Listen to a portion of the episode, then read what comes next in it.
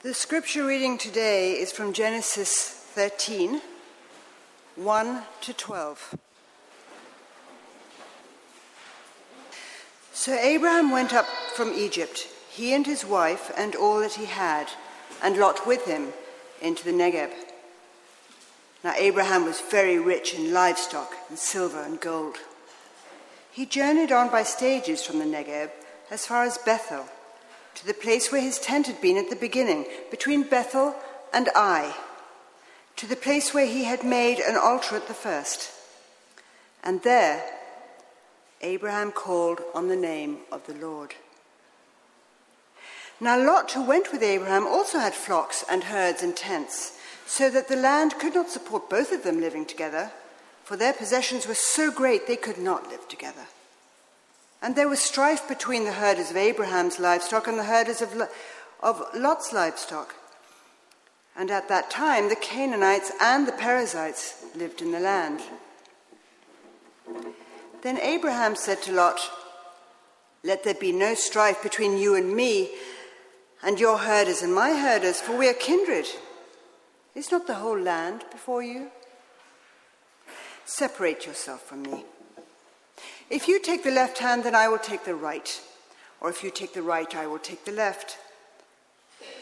Lot looked about him and saw that the plain of Jordan was well watered everywhere, like the garden of the Lord, like the land of Egypt, in the direction of Zoar. This was before the Lord had destroyed Sodom and Gomorrah. So Lot chose for himself all the plain of Jordan, and he journeyed eastwards. Thus they separated from each other. Abraham settled in the land of Canaan, while Lot settled among the cities of the plain and moved his tent as far as Sodom.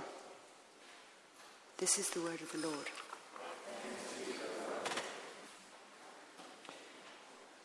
The text for today's sermon is taken from the New Testament, the Gospel of Mark, the last verse of chapter 9.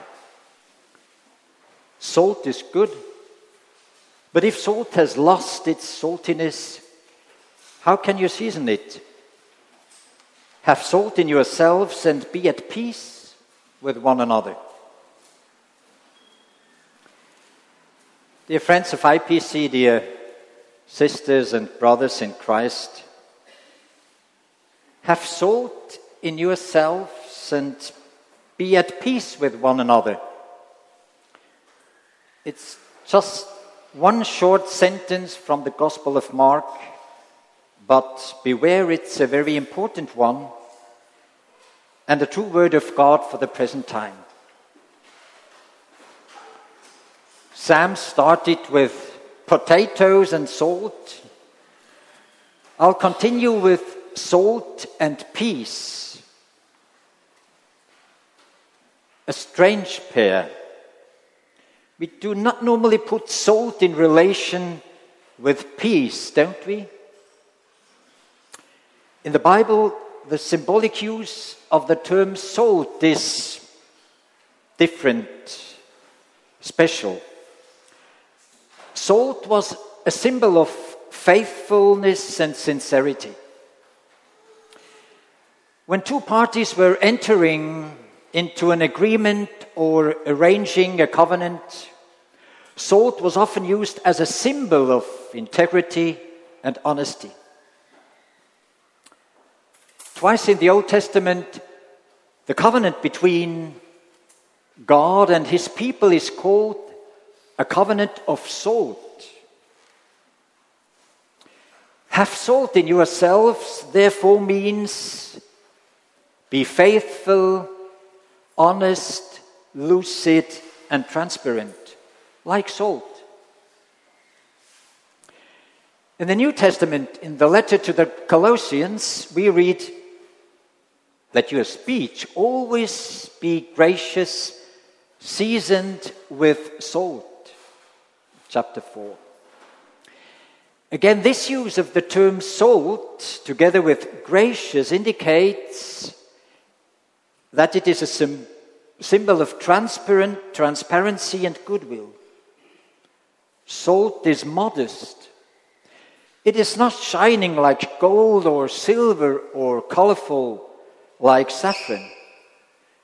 But salt is effective and of great importance not only for seasoning dishes, but also for preserving food, even more at times before using refrigerators. In a symbolic ways, it means extend your hand in peace, smile instead of getting angry.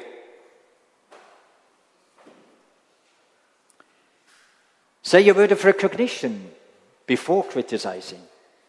Have salt in yourselves also means have peace in yourselves. Be at peace with yourselves, and you will be able to be at peace with others. Have salt in yourselves and be at peace with one another.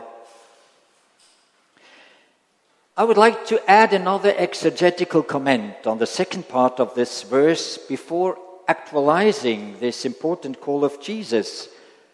I hope you are patient with me.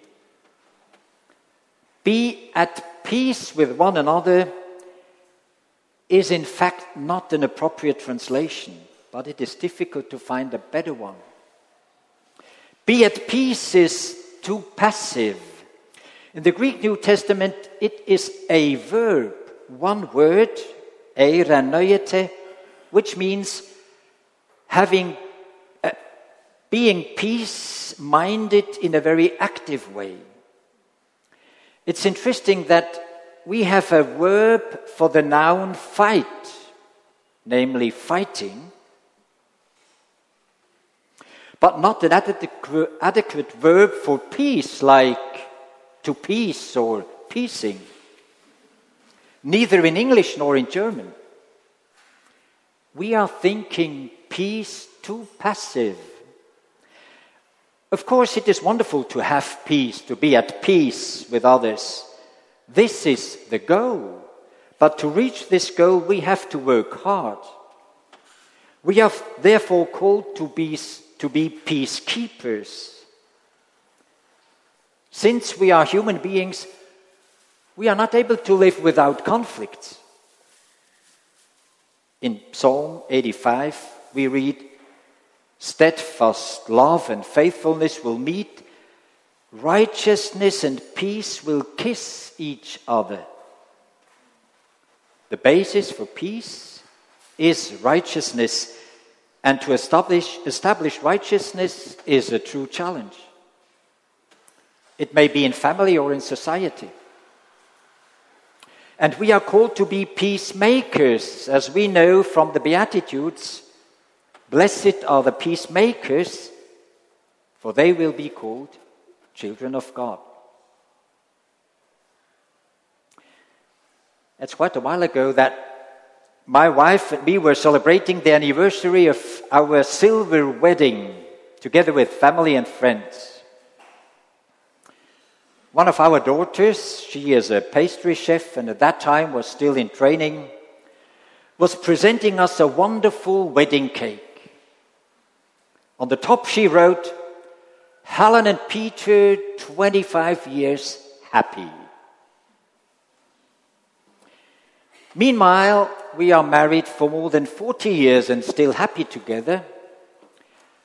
But receiving this wonderful gift from our daughter, we exchanged a smile because we both knew you are not just happy 25 years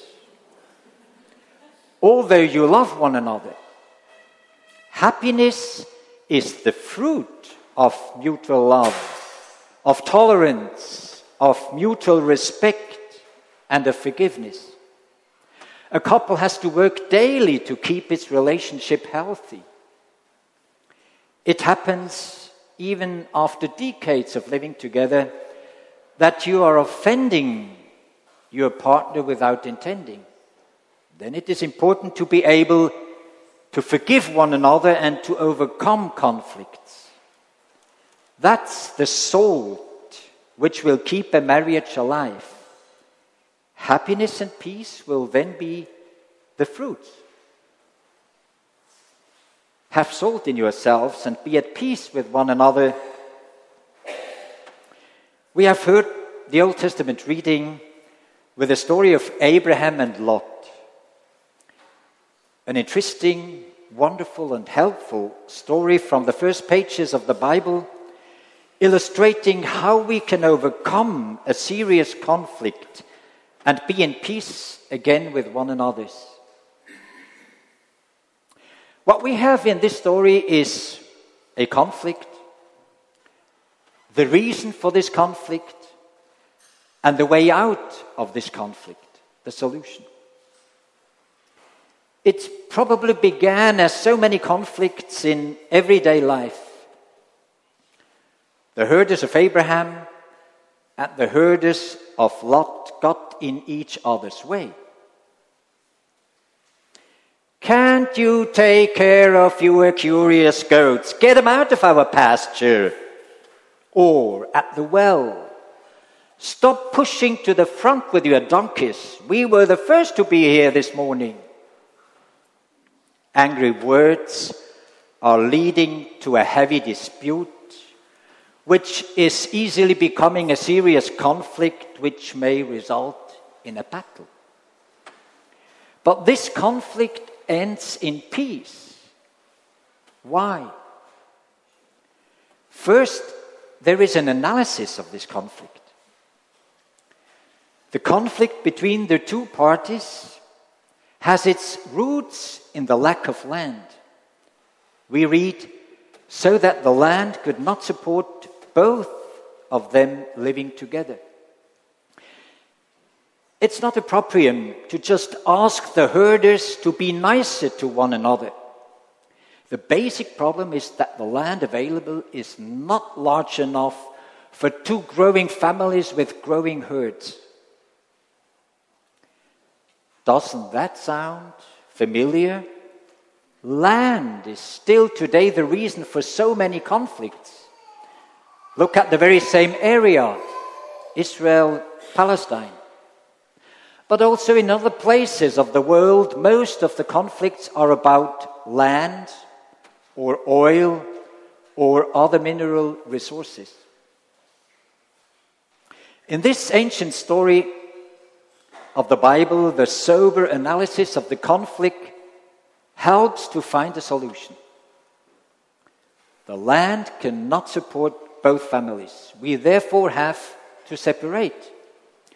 This might hurt because the two families are kindred. Together, they were on the way to the promised land. Together, they had overcome challenges in this new country. But now was the time to separate, to go separate ways. But which ways? The land was not unlimited, and it was of very different kind. To the west, the hilly, bleak landscape with sparse pastures, and to the east, the well watered plain of the Jordan. What could a just solution look like? How should they decide? By drawing lots? By counting the flocks? Or by the age of the head of the two families? It's Abraham who makes a wise and generous offer. If you take the left hand, then I will go to the right. If you take the right hand, then I will go to the left. Of course, Lot is choosing the better part. Abraham looked like the loser. But this decision eventually turned out to be for his benefit salt, and peace. Abraham's attitude is an example for what it means to have salt in yourselves an attitude of wisdom, of generosity, and lucidity, which is restoring peace. But this attitude is not only characteristic for an old wise man like Abraham. A few weeks ago, I came along this simple story of Antonio and his little sister Laura. Antonio is, a, Antonio is a first grader and Laura is only four years old visiting the kindergarten. When Antonio is doing his homework for school, Laura often comes to his room. Yesterday she wanted to have my rubber, Antonio explains. But I had, but I had to do my maths and needed the eraser myself. But stubborn, liston little sister Laura insisted. She really got on my nerves, Antonio says, and I couldn't concentrate. First, I wanted to get her out of my room. But then I decided to explain a new game to her, and I promised to give her the rubber after having finished my homework. And that's how we did it. I had soon finished, and we were playing a game together. It was great fun. For this little story, I think we don't need a conflict analysis. The situation is very clear and is happening daily all over. Different interests, different understandings among siblings, in marriages, among neighbors, at work, in church, and so on. It always it always needs people who take the first step to restore peace again, who make a generous offer, who maybe have a creative idea to solve the problem, like Abraham or little Antonio. We need peace keepers and peacemakers. So many divisions among human beings, so many deep gaps within societies and countries. Last month in July, I was reading a statement of Christians from Great Britain, members of the Focolare movement, an international Christian organization that promotes the ideals of unity and universal brotherhood. The title of their statement was Rebuilding Relationship After the EU Referendum. I'm reading a passage from this statement. Who could have imagined how a country could be thrown into turmoil virtually overnight? For many people waking up and hearing the news the morning after the EU referendum, it seemed like we were still dreaming. For about half of those, that dream was a nightmare. Days of uncertainty have followed, and recriminations continue to fly in politics, workplaces, the media, and in family homes. Voting statistics seem to show a, na- a nation divided against itself by region, age, education, and income. It seems too that there has been a significant rise rise in racist and xenophobic incidents. We cannot ignore the fact that millions of citizens of this country feel that they have no voice and their economic situation promises little hope for the future. So, how do we respond? The word of the gospel, be at peace with one another, can be a starting point encouraging us to knit together relationships of listening, of love. Unity is not made of an abstract dialogue. It is first of all a meeting with people, with brothers and sisters to love. Now in Britain, we face the challenge of listening to and building peace with those we disagree with. We choose not to turn away from suffering, but to look for ways that we can rebuild our society together with others. So far, the witness of British Christians. Have salt in yourselves and be at peace with one another. How do we become peacekeepers and peacemakers?